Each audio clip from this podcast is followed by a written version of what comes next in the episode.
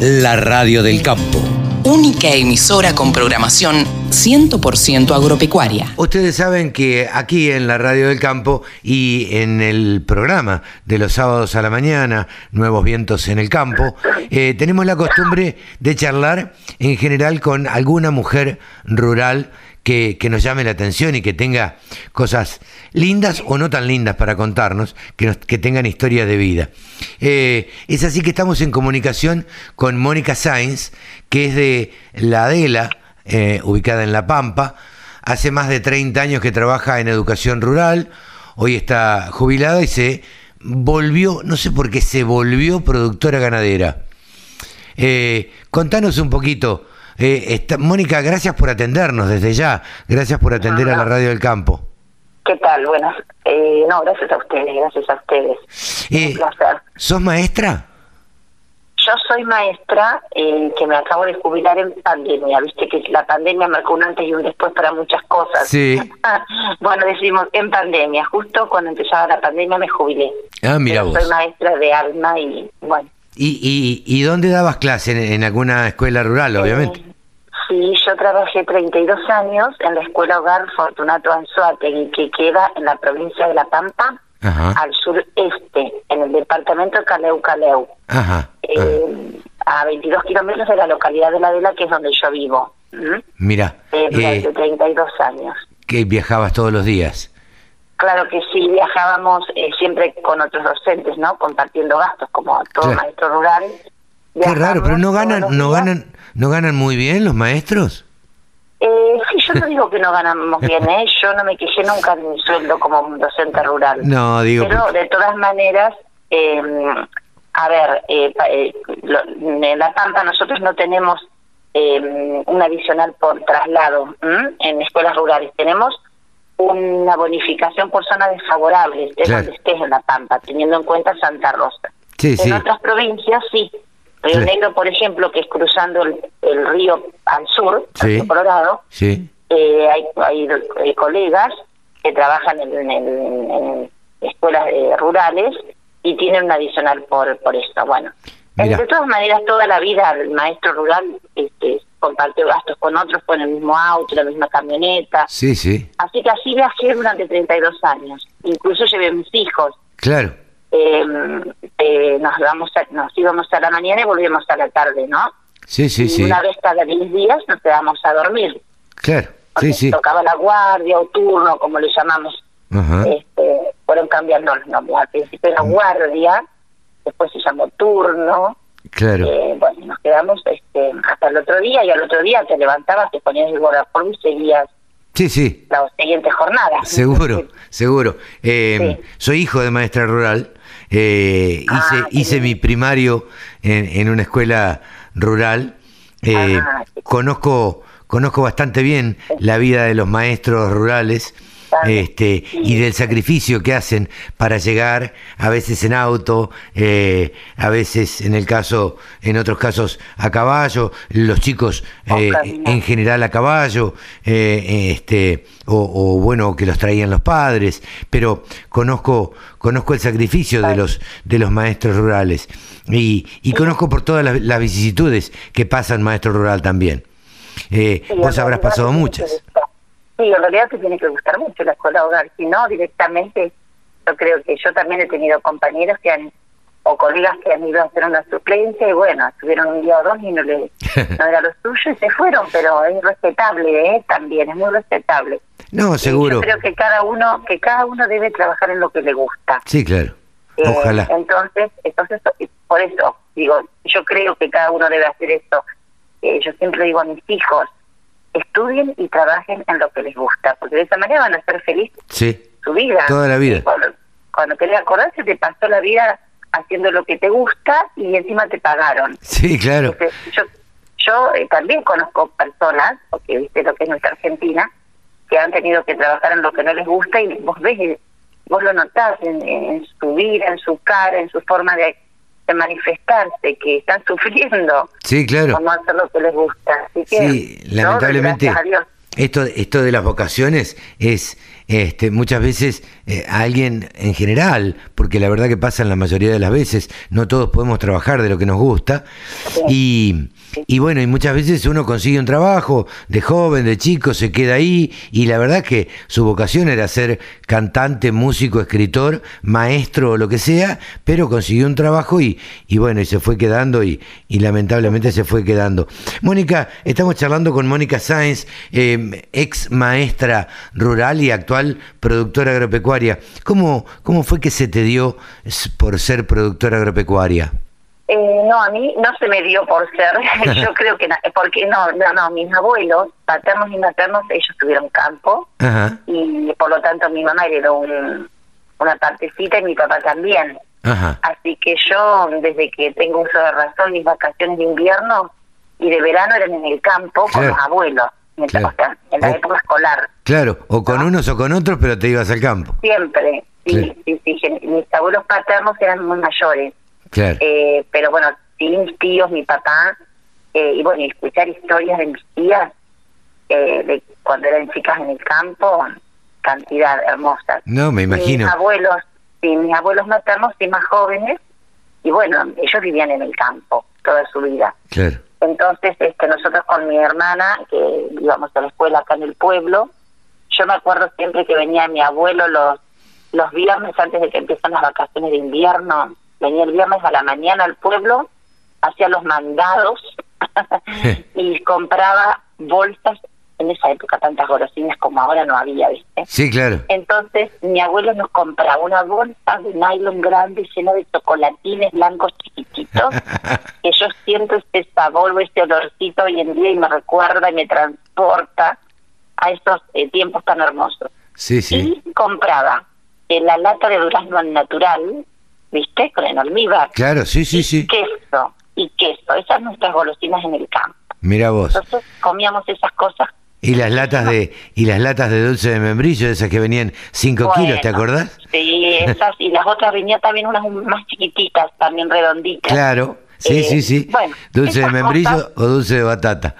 que vos eh, las ves o sentís el, aroma y te transporta a felicidad de, la niñez. De la niñez, sí, sí, totalmente. así que ya íbamos con el abuelo al campo, me acuerdo que ayudábamos en el corral de las chivas, a ordeñar las chivas cuando nacían los chivitos, este bueno, ayudábamos a ordeñar las vacas, íbamos con él, éramos chiquitas. Hemos ah. había hecho unos banquitos para ayudarnos a ordeñar, la abuela hacía la manteca, bueno, esas cosas hermosas. Que ahora, viste, ya no existen. Cosas, no, no, no, ya no existen, pero cosas que uno uno realmente vivió en el campo y le traen tantos recuerdos. este, eh, ¿Andabas a caballo de chica? Sí, andábamos a caballo, de una yegua muy mansita que se llamaba La Rosada. Esa era para nosotras, eh, para andar nosotras. Sí, sí, muchas anécdotas muy lindas. Y eh, bueno, después fallecieron mis perdón. Sí, no, no, no, no, decime, decime. Fallecieron, fallecen mis abuelos y, bueno, y mi papá le tocó una parte de campo y mi mamá también. Falleció mi papá hace unos 10 años ya. Y bueno, mi hermana y yo y mamá quedamos. Eh, mamá que trabajó toda la vida en el campo, eh, dijo, bueno, chicas, ya está, yo me quedo en el pueblo. Claro. Eh, y mi hermana no le gusta el campo, así que a mí que me encanta, eh, reuní a mis hijos, que tengo seis, y a mi marido en la cocina de mi casa, que me acuerdo la imagen también. Y bueno, y les dije, bueno, acá hay dos cosas. O se alquila el campo, claro. o se trabaja el campo en familia. Mm, algunos de mis hijos estaban estudiando. Claro. Y bueno, no, no, todos, todos, no te puedo hacer los gestos que me hacían con el puño en el corazón. y así, viste, los, los, gestos que hacen los jóvenes. Sí, sí, Como yo te banco, yo sigo, viste. Claro. Eh, y bueno, y ahí estamos, aprendimos tantas cosas, muchas cosas nuevas, hemos metido la pata en muchas también. Bueno. Pero de los errores se aprende. Pero seguro, sí, claro que se aprende y además eh, como yo siempre digo, eh, la producción agropecuaria, el hacerse cargo de un campo, eh, es una actividad a cielo abierto, depende de la lluvia, de la tormenta, de la sequía, de, de, cómo venga el clima en su mayoría de, los, casos, de los casos, ¿no? Exactamente, sí, sí. Hemos tenido al poco tiempo, tuvimos incendios forestales donde se quemó todo absolutamente y bueno, y ahí los chicos me acuerdo que lloraban en la tranquera todos después de de haber tenido que disparar porque hicimos contrafuegos y bueno, la luchamos hasta último momento y un momento mi marido dice, súbanse a los autos, que había varios vecinos, y hay que irse porque venía ahí. Bueno, y nos fuimos y lo esperamos en la tranquera, viendo cómo se quemaba todo. Oh, qué terrible. Y bueno, yo, sí, lloraban los chicos, o sea, adolescentes ya. No, no, le digo, listo, acá hay que seguir y, yo lo aprendí mi papá muchas veces se quemaron los campos. Claro. Eh, y bueno, listo, eh, te metes en crédito como todo productor agropecuario, te metes en crédito, levantas alambrados y y llueve y llueve. En algún momento llueve. Sí, sí, sí. Lamentablemente es así. Yo siempre digo que que en el campo, viste, se viven eh, las campañas, son cada seis meses, eh, la ganadería es un poco más larga o bastante más larga, pero independientemente de todo, las noticias no es que duran dos días, viste, porque estamos acostumbrados, sobre todo los que los que nacimos en el campo, pero por ahí vivimos en, Buenos Aires, eh, a que las noticias duran un ratito, ¿viste? Un choque en tal lado dura una noticia y, nada más, y la noticia pasó.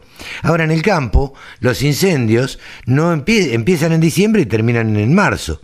Las inundaciones, eh, no es que se inunda hoy y mañana pasó la inundación y ya está todo seco y listo. Este, sí, son este tiempos mucho más largos. Claro. Y bueno, y la tenés que bancar en esto, en el otro, porque los impuestos siguen, porque tenés que comprar alimento, porque tenés que comprar los postes, porque el alambrado lo tenés que levantar. Y bueno, es la lucha diaria, pero el que le gusta y lo hace con amor, este, nosotros estamos muy felices. Qué bueno, eh, qué bueno que te acompañe toda tu familia. Sí, sí, mi marido trabajaba y se jubiló también el año pasado en un frigorífico de carnes de acá de la localidad de La Adela. Ajá. Y eh, bueno, y aprendimos. Claro, contame, ¿La Adela cuántos habitantes tiene? La, la Adela como localidad y teniendo en cuenta la zona rural eh, no llega a 3.000 habitantes ah, el último censo. Vamos a ver que este censo de este año. Claro. Es una localidad pequeña eh, que está eh, a la vera del río Colorado. Claro. O sea, en el fondo de mi patio, como para que se ilustren y piensen en el mapa de la, de la República Argentina, en el fondo de mi patio está el río Colorado. o sea, cruzamos el río para allá, para atrás, para el sur y llegamos a Río Negro. Claro. Sea, es muy fácil de identificar en el, Sí, en el mapa en qué lugar estamos ubicados. En el mapa, mira vos, este, qué lindo lugar. Pueblo tranquilo la Adela, ¿no? Sí, es un pueblo muy tranquilo, muy, solidario, como todos los pueblos. Este, acá en la época de la pandemia, por ejemplo, este, todo el mundo ayudando a todo el mundo. Te enterás que fulano estaba aislado y, y ya se armaban casitas con mercadería, claro. Eh, se se a la gente, o sea, todo el mundo se conoce. Eh, ¿cómo, ¿Cómo es la, la solidaridad distinta en el interior, no? Eh, claro. Acá no nos conocemos con el vecino bueno, es que ahora estos días que estuvimos en Buenos Aires con mi marido, que fuimos a, a, la entrega de premios del día en Calaga, eh, después nos quedamos dos días más, ya que estamos jubilados, dijimos, dejamos los tanques llenos, dejamos todo organizado en el campo, los chicos que, que fueron a, a controlar todo, y eso hablábamos, nos sentábamos en las plazas y, y miramos la gente y comparábamos eso. Yo digo, la pandemia, qué cruda que habría sido una ciudad, porque vos estabas en tu departamento y no sabías que el otro lado estaba necesitando, ¿no? No, absolutamente, absolutamente. Eh, en los barrios por ahí eh, es un poco eh, distinto, pero en la capital federal, cuando vivís en un departamento, no sabés lo quién ni siquiera sabes quién es tu vecino. Claro, sí. Este, nosotros esto, esta comparación hacíamos y así que muy contentos de vivir donde vivimos. Es muy eh, lindo la capital, pero bueno, es otra vida. ¿Cómo, ¿Cómo te cayeron estos premios? La verdad que yo, eh, primeramente que cuando me dijeron que estaba nominada o seleccionada para entre 400 mujeres, yo lo primero que dije, pero ¿por qué? Si lo que yo hice no fue un, a ver, no es un sacrificio, trabajé en lo que me gustó, me pagaron para ello, eh, no tuve mayores problemas. Eh, bueno, así que fui, agradecí a la persona después de, yo me enteré hace poco quien me había nominado, a mí me habían pedido hace un, en el, en el 20, en el 2020, Sí. eh, algunos proyectos que yo eh, desarrollé con mis alumnos, eh, sobre ferias de ciencia, que viajamos también a, al exterior. Ah, me mira. pidieron los proyectos, sí, sí, sí, me pidieron los, y sí, eh, justamente uno de los proyectos eh, se refirió a los incendios forestales en 2016 y 2017, Ajá. en, que sucedieron acá. La Ah, mira. escuela está en el campo, así que se quemó hasta el patio de la escuela. No, no, me imagino. Eh, ¿Y Y de qué se trataban esos proyectos? Eh, Bueno, ese Moni? trabajo, sí, ese trabajo lo hicimos con... Yo a mí siempre me gustó trabajar en Feria de Ciencias y presentar con mis alumnos en distintas, en- bueno, en distintas instancias. Acá en La Pampa, en la educación la tenés, eh, primero haces una feria de ciencia local, después haces una zonal, y si te seleccionan vas a la provincial y podés ir a la nacional. Y además lo presenté, siempre traté de, de salir con mis alumnos Claro. que conozcan otro territorio, que, que si, mm, por ejemplo, no sé, la geografía de La Pampa, mm, las tierras del Igualpalel, bueno, armar un viaje, armar un proyecto de estudio para que para ir en un colectivo, buscar dinero, ta, ta, ta, ya pedir Claro. a todo el mundo, hacer un parado, pero conocer las tierras del Igualpalel. No es lo mismo que el chico la vea en un, en un libro, que la vea en un video, bueno, ahora hay más más este videos para ver, a que el chico vaya a la pista y sienta el olor, vea los animales, se caigan entre las piedras. Eh, esa es la diferencia para mí, ¿eh? Sí, sí, sí. La, la vivencia, la vivencia hace, hace de todo, digamos, hace que se fijen las cosas. Tal cual, no importa los riesgos que corras. Esa fue mi forma de vivir como docente. También respeto mucho y siempre digo a aquel docente que no se anima, porque también es mucho compromiso salir con niños que no son tuyos. Sí, claro. Pero bueno, yo tuve un grupo de, de compañeros, entre estos los del secretariado del taller de educación física, que armábamos un proyecto y mamás y compañeros no docentes que me ayudaban a juntar el dinero y, y pedíamos un colectivo al municipio y pagábamos los gastos de combustible y la comida del chofer y salíamos. Claro. Bueno, y entre ellos este, trabajamos con los incendios forestales y un trabajito que se llamó ¿Qué pasó en este lugar? Ajá. el título lo dice todo. Los chicos cuando fueron en marzo del 2017 a la escuela se encontraron con fuego negro, No, terrible. al lado de la claro, Terrible. Obviamente que los chicos sabían de la realidad porque vivieron en el, vivieron el incendio, los que viven en el campo. Sí, sí. Y los de la localidad de La Vela también. Se quemaron muchas hectáreas. Y bueno, empezamos ahí el primer día de clase. ¿Qué pasó acá? ¿Qué pasó acá? Y armamos, pusimos un título, hicimos las hipótesis, y armamos el trabajo. Tres años trabajamos con este trabajo, lo fueron enriqueciendo, fuimos a los campos, hicieron entrevistas a los productores, eh, iban a tercer grado, a niñitos, tercer grado. Ah, mirá vos, qué chiquitos. Eh, y después eh, se lo trabajamos en cuarto y en quinto. Ajá. Y bueno, así este, lo presentamos en ferias de ciencia, lo presentamos también en clubes de ciencia que no pertenecen al Ministerio de Educación. Y bueno, y ahí fuimos- fueron seleccionados para presentarlo en Paraguay. Ajá. Así que armamos viaje para Paraguay. El, el trabajo lo hicieron entre todos, ¿no? Eh, los chicos que eran 8 o 10 del grupito del aula. Después este, había que seleccionar tres para ir. Eso es lo más difícil para los docentes. Es tan complicado hacer eso porque... Y sí. Porque todos porque quieren ir. Todos Todos quieren quieren- ir, todos claro. tienen el derecho de ir. Claro.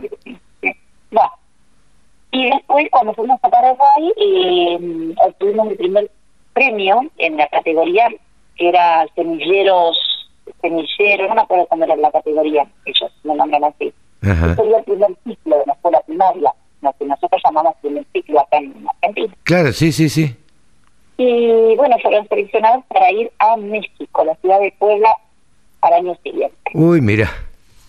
Bueno, yo dije, listo, que acá llegaba, porque juntar dinero para eso, los los trámites, las autorizaciones, y es bastante. No, no, claro, es muchísimo. Es tan lindo, es tan lindo. Así que, no, me dijeron en la Asociación Rural del Sur, del Sur Santiago de acá de la Vela, no, me dice Liliana Fernández, ¿cómo que te vas a quedar ahí, Mónica? Bueno, ella se contactó, ella se contactó con las eh, otras eh, eh, asociaciones rurales de La Pampa Ajá. y este, ellos nos donaron los dólares que necesitábamos porque había que pagar los dólares, la inscripción, el hotel. Y bueno, después todo el mundo nos ayudó. Desde una señora no me olvido más que me mandó un mensaje, el juvenil, esa es tapicera. Mi mamá y yo juntamos esto, 300 pesos, te lo pongo así, porque esos 300 pesos lo dieron más que todos los dólares que nos habían contado. Claro. Que podemos ayudar, para algo, para una botellita de, de agua. No, y así de esto, cantidad de ejemplos. Claro. Alguien que te llama dice, ¿qué quiero las valijas para los chicos? ¿Eso, Bien. ¿Eso en qué año fue, Moni? En el 2000, a ver, déjame pensar, 2018, creo que fue, porque 16 y 17, no, 2018 creo que. Qué increíble. Este, Vos ya estabas pensando en, en- en la jubilación y te toca este, este viaje a México.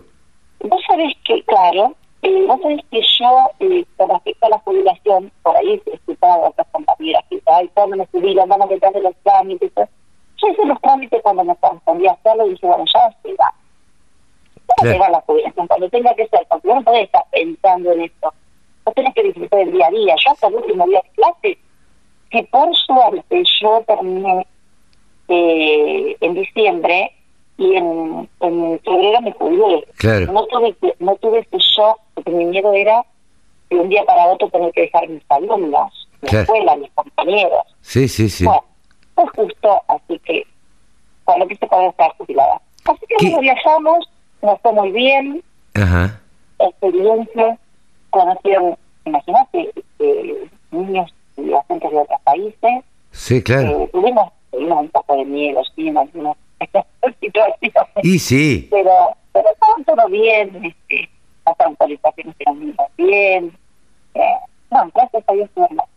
Y yo creo que eso fue por ahí eh, lo que lo que llamó más la atención, que sea un maestro eh, eh, que salga de la escuela con los niños, que se arriesgue, que busque otra forma de enseñar. No, no, no, no, no, no cualquiera, no cualquier maestro. Yo he conocido maestros que dicen, no, yo a tal lado no voy. Mira, yo soy de Maipú. Eh, es un viaje que solíamos hacer era a Tandil. Y, lindo.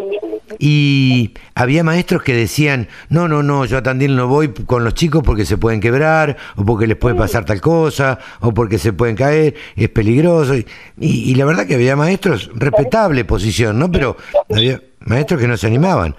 Es lo que yo te decía, yo los respeto, no critico a nadie de no hacerlo. No, no, no. Estoy muy feliz con lo que lo hice y con los compañeros que me ayudaron y el personal no docente que tenía el portero y la celadora Silvia, que ellos, este, yo decía tal cosa y ya está el portero ayudándome a hacer mi stand, a armar una cosita, ella a preparar ropa para los chicos. Claro. O sea, eh, disfrutamos mucho varias, mu- mucha gente. Sí, sí, sí, sí. Yo tengo alumnos que hoy en día los encuentro con papá y mamá y, y te recuerdan esas cosas. ¿Te acuerdas, señor? señor porque en esa época era señora Mónica, ¿viste? Claro. La señora. ¿Te acuerdas, señora Mónica, cuando fuimos a hablarnos? Y bueno, esas cosas son hermosas. No, esas cosas, esos recuerdos son... Y además, Sí. la maestra de una, de, de una escuela rural es recordada siempre por, por los vecinos. Decime, ¿qué cantidad de alumnos tenía esa escuela? En su momento, cuando yo hace cuatro años, digamos, el campo estaba lleno de gente. Entonces había Ay, no te, no te estoy escuchando bien, Sí, Moni. a ver ahí, A a ver. ahí. Ahí, está perfecto. El teléfono. Ahí está en perfecto. Su momento, en su momento tuvo 85 alumnos. Ah, cuando el campo, en el campo vivía gente. Después Claro. cada vez menos por la crisis del campo, porque la gente se ha ido del campo. Sí, sí, sí. Este, así que tiene cada vez menos alumnos. Sí, bueno, sí. yo ruego a Dios que las escuelas hogares no se cierren, porque eh, de todas maneras la localidad de La Adela está muy cercana a, a esta escuela, está a 20 kilómetros, y muchísimas familias de La Adela también necesitan de la escuela hogar, Claro. porque sus papás este, por ahí no pueden hacerse cargo. Vos sabés que las realidades de hoy en día en las familias son bastante bastante difíciles, ¿no? Absolutamente. Absolutamente. Eh, Mónica, yo te agradezco esta, esta historia que nos has contado porque, porque bueno, son las cosas que enriquecen y, y mi objetivo es de alguna forma que se sepan estas cosas y que, y que la gente las escuche y que escuche las diferentes realidades y las realidades que se viven eh, Bueno. en el campo. Así que felicitaciones por los premios, felicitaciones por las cosas que, que has hecho en tu vida. Eh, siempre te van a, a recordar tus alumnos, este, eso ponerle la firma eh, y, y, digo, seguro que te pasa que vas caminando y algún alumno o exalumno se baja, te saluda, te da un beso y este y sigue caminando. Esto Sí, esto sí, pasa en los pueblos. en los pueblos, tal cual, en los pueblos. Yo siempre cuento una anécdota, el otro día le contaba también a una periodista, que yo cuando recién ingresé en la escuela, que era muy joven, tuve un alumno en quinto grado. Sí. Él era un alumno ya grande, tenía 14 años, venía de otra escuela de campo. Y al tiempo eh, tuve a su hijita, Ajá. a Mayra, en primer grado. Claro. Y pasaron los años y tuve a Uma en primero o segundo grado, que fue la, la hija de, de Mayra, o sea, la nieta, La nieta. de Julio Corbalán. Claro. Así que imagínate, No, tres no, generaciones. No, tres generaciones. No, Sí. increíble. Estas cosas eh, solo se dan en, lo- en los pueblos o, eh, Sí. o en el campo. Así que yo te, Bueno. te felicito por este premio Lía Encalada en Educación Rural. Eh, Mónica Sainz es con quien hemos conversado. Eh, Mónica, vos sos de la Adela en, en La Pampa. Y bueno, además de ser docente eh, en, en Educación Rural, hoy está jubilada y dedicada a, a- a la producción agropecuaria. Así que felicitaciones por todo esto. Bueno. Y, y bueno, y en algún momento nos volveremos a cruzar. Si Dios quiere, muchas gracias, muy amable, Carlos. Mónica. Sáenz ha sido aquí la protagonista de esta entrevista para la Radio del Campo. Todas las noticias. Toda la información. La radiodelcampo.com